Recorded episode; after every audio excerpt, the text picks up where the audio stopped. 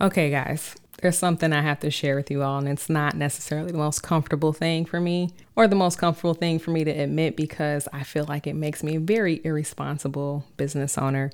But that truth is that I am just now 2.5 years in looking at my business analytics and metrics. And I have been avoiding them like the plague, because when I took statistics in graduate school, it was the worst subject for me. And I almost, or at least I feel like I almost flunked out a couple times because it just was not clicking for me. And luckily I had a really great instructor and I had really great cohort, and they were patient with me and they helped me get through the steps, but it's still a sore subject for me. And so I just avoided it because I'm actually really good at math. I love doing quadratic equations. I will foil inside and out all day long. But if you ask me to do anything with stats, I'm like, huh? Nah, that ain't for your girl, okay? I had to have a come to Jesus or whatever you want to call it moment where I was like, okay, pull up your big girl business pants and look at your metrics, because you need to know what's happening in the background of your business. How am I supposed to grow if I don't know what's going on, right? And so if you're like me and you've been avoiding your metrics and analytics like the plague, then listen to today's podcast, because I'm going to give you a little bit of 411 on how to make it as simple for you as possible. So hang tight.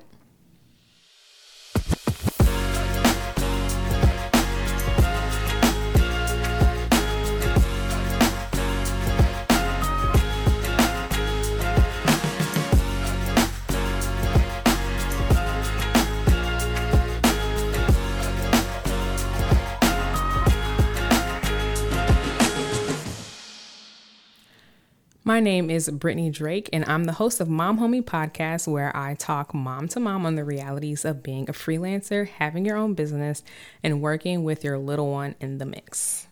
Whether you work from home or go to work in an office, or you're a stay-at-home mom, or some combination of, working becomes exponential with kids, as we've all learned, because of the various hats that we wear on a day-to-day basis just to be called mom. So why am I feeling like I need to finally look at my metrics? Because I've been in business long enough where I can measure growth and see where things were most profitable and balanced. And I can also see how I should continue to scale things like this podcast, my blog, or even taking on new clients. I also had a moment where I was like, I can't avoid this anymore. I must review the metrics that matter to me the most, because I can look at the relevance. I can answer questions like, how do I take a vacation with my family? What times are my busiest that I would need help with babysitting? Is anyone listening to this podcast? And the reason why is because I don't want to work harder than I have to. I want to make sure that the work I'm doing is effective, that's valuable, that it means something to somebody. And I want to also make sure that I have room to fulfill other interests, especially if that means spending more time with my family. The problem with metrics, though, is that when you hear it, you think, oh, it's all numbers. Oh, it's going to be this report that I don't know how to read or understand. I don't know what matters and what doesn't. Are impressions good or views better? You know, things like that. So instead of like stressing about all of the things that metrics could tell you and analyzing everything that it could be, I was like, well, what matters to me? You know, like what do I want to do with my metrics? What kind of growth do I want to see? I started looking at it as how can it serve me versus what realities it's telling me, you know, or like, where am I missing opportunity? Or can I get rid of Pinterest? You know, things like that. The other reason why I avoided it is because I didn't want to get obsessed with my bottom line and get distracted with putting all my eggs in one basket, because I do a lot of this because I enjoy it. And it's not always showing me the greatest return on my investment, but I do have faith that eventually it will. And because of that, I was like, well, maybe I should see, like, what are some of the more popular episodes of the podcast? What did I talk about? What was the rhythm? What was the outline for it? You know, was it easy to follow? Just different things like that. And yes, I'm asking a lot of questions. And I'll say this just so you don't get ahead of yourself. Don't feel like you have to make all the changes that your metrics reveals at once.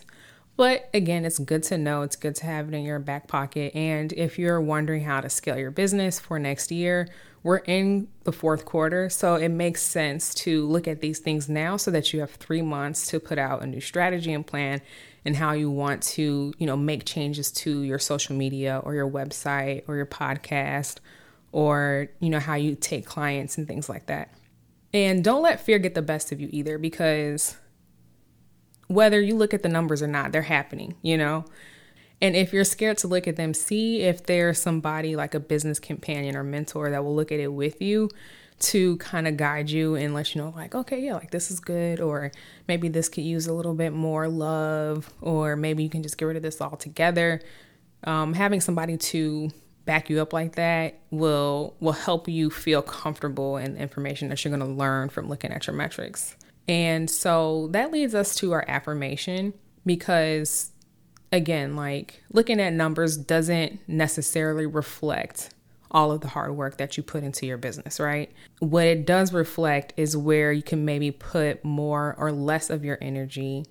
And again, like, what you can keep and get rid of so that you're not feeling like you're being worn thin, or you're looking at, okay, well, my audience is here. And so it would be best for me to put a little bit more focus where my audience is at versus, you know, maybe having another platform where you're not seeing as many people interact or engage or go to your website or whatever it is. So our affirmation is, my value cannot be measured. My value cannot be measured. And the reason why I say this is because a lot of the times you see people counting how much they're worth as a brand and as a business based off of things like likes and follows or the bottom line. And although those are things that you want, because that means that you're making a dent in your corner of the internet or whatever it is, or you're, you know, showing a great return on your investment, it doesn't consider all of the nights that you stayed up late, all of the last minute requests that you made, all of the days where you balanced being a mom and a wife and a daughter. It doesn't measure the quality. So your value cannot be measured. And just keep that in mind.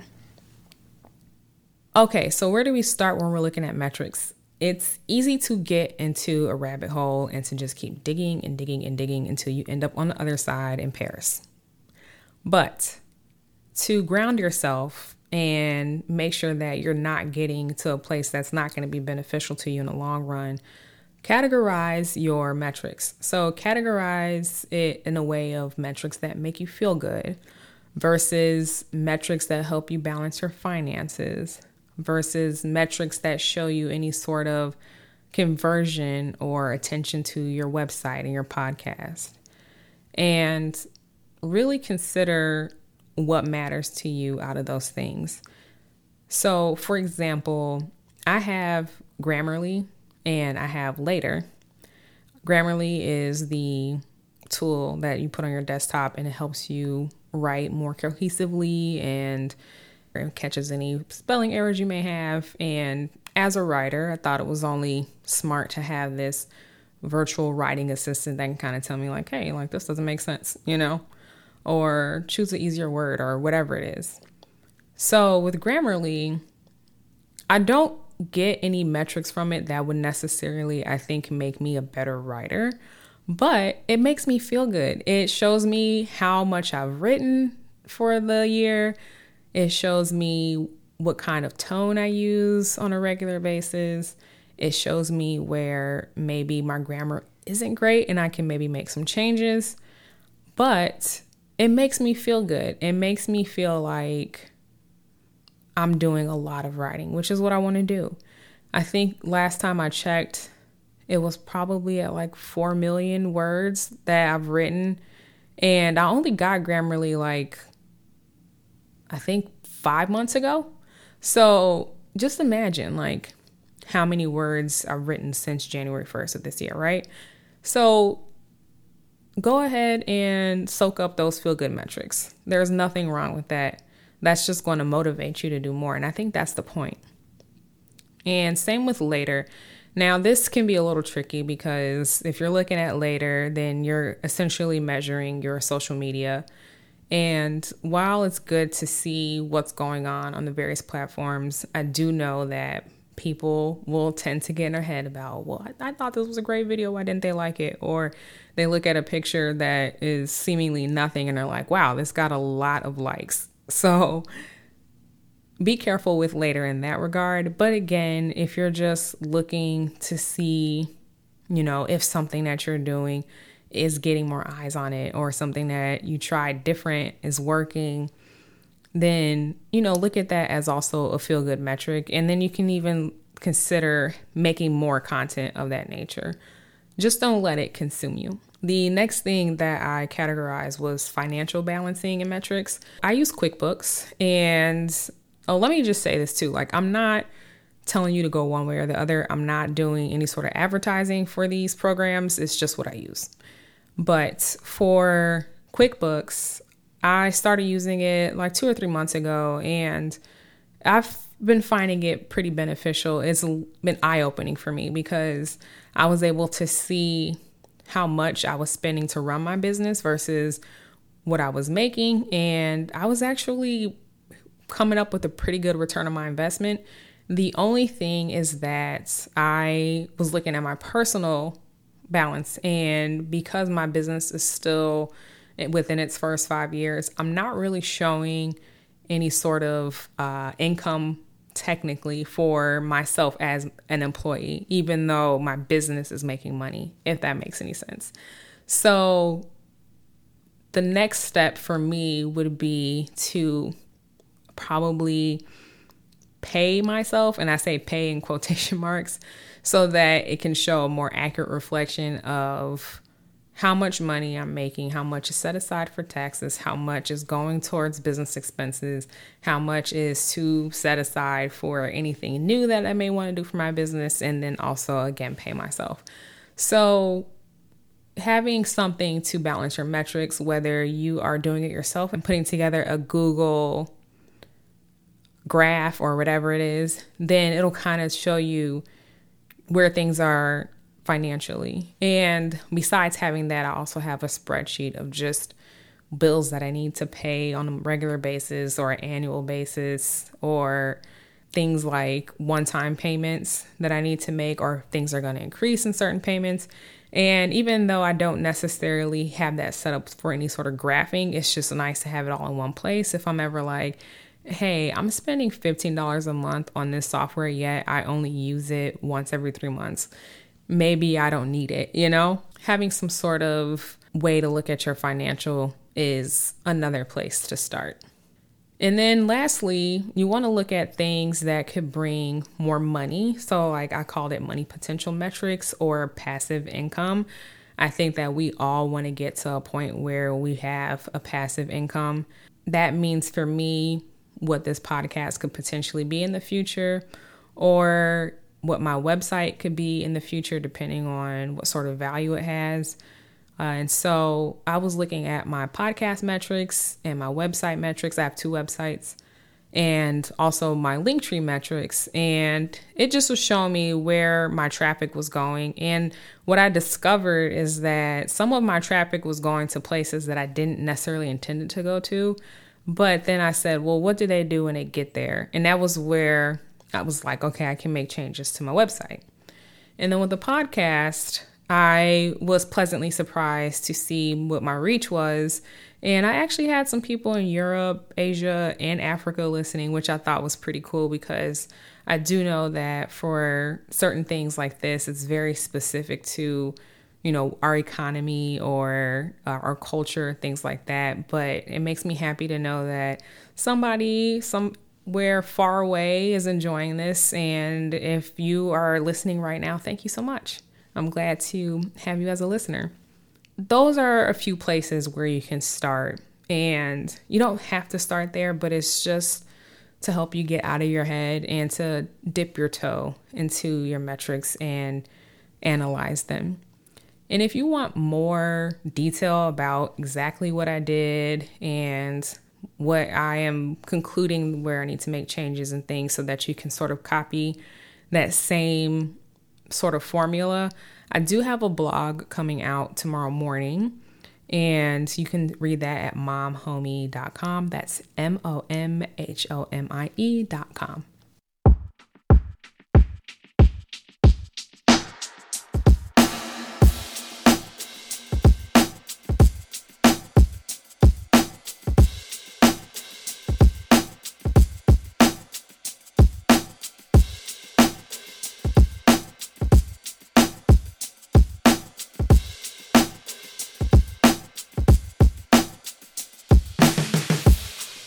So to wrap up this episode, here are the key takeaways. Your metrics do not reflect how valuable your business is. Don't get so caught up in your metrics, because what you're doing in the background day in and day out is worth so much more than what those reflect. Don't let that eat away at you.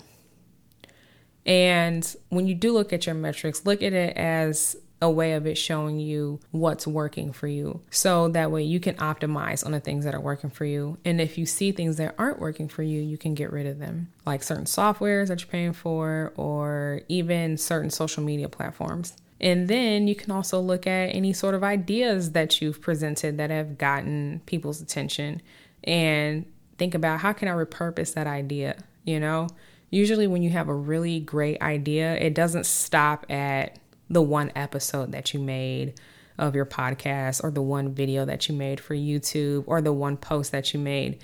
It's usually something that you can repurpose over and over again. And actually, it's smarter to do it that way, because I know you did not put in the hours and hours and hours of work and research on the one thing so that it can just show up in one place.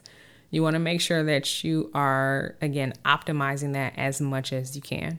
The other thing about metrics is that it can show you where you can make improvements and expand or grow. And if you are finding that you're not getting a lot of traction on Instagram, for example, but you do want more out of Instagram, then you say, okay, well, like, where's the opportunity at? Where can I grow on this platform? What do I need to do? Do I need to engage more? Do I need to post more frequently? Do I need to make different types of posts? Do I need to go live? Those sorts of things. So it'll help you come up with a stronger strategy when you're going into what it is that you need to grow in or elaborate on. And then finally, with looking at your metrics, it lets you know who's engaged in your content. Are you reaching the right audience? I was pleasantly surprised to see that although this podcast is geared towards working moms, I have a good percentage of men listening as well.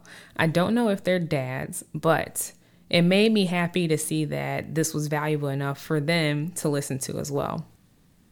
If understanding your metrics is hard for you to grasp, you're not alone. If you can seek help from someone who does understand, whether that's a trusted confidant, mentor, or some sort of software program, then by all means, if you can make that work for you, please do.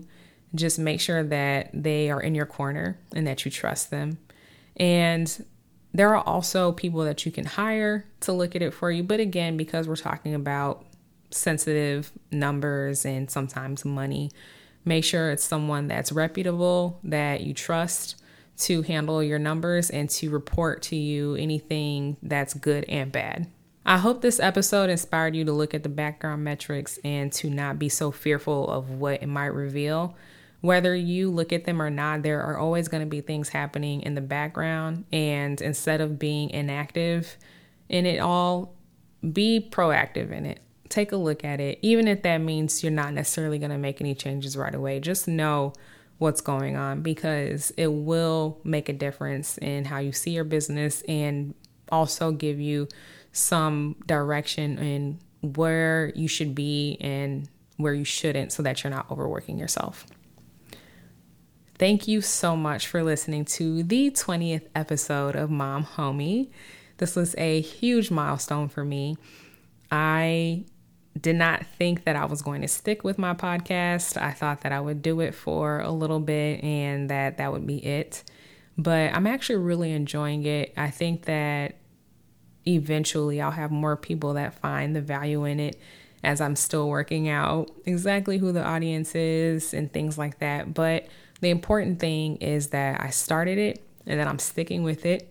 And if you're somebody who's not sure about the next step in your business or you want perfection beforehand, just know that you're going to get stuck in what I call starting hell, which is that like, okay, I'm going to start after. And just do it. Just jump in. There's things you're going to learn as you go, and there's things you're not going to know until you come across it. So if you're about to hit a milestone in anything that you're doing, then congratulations. And if you're just getting started and you are hoping to hit certain milestones, you got this. Thank you so much for listening today, and I'll talk with you soon.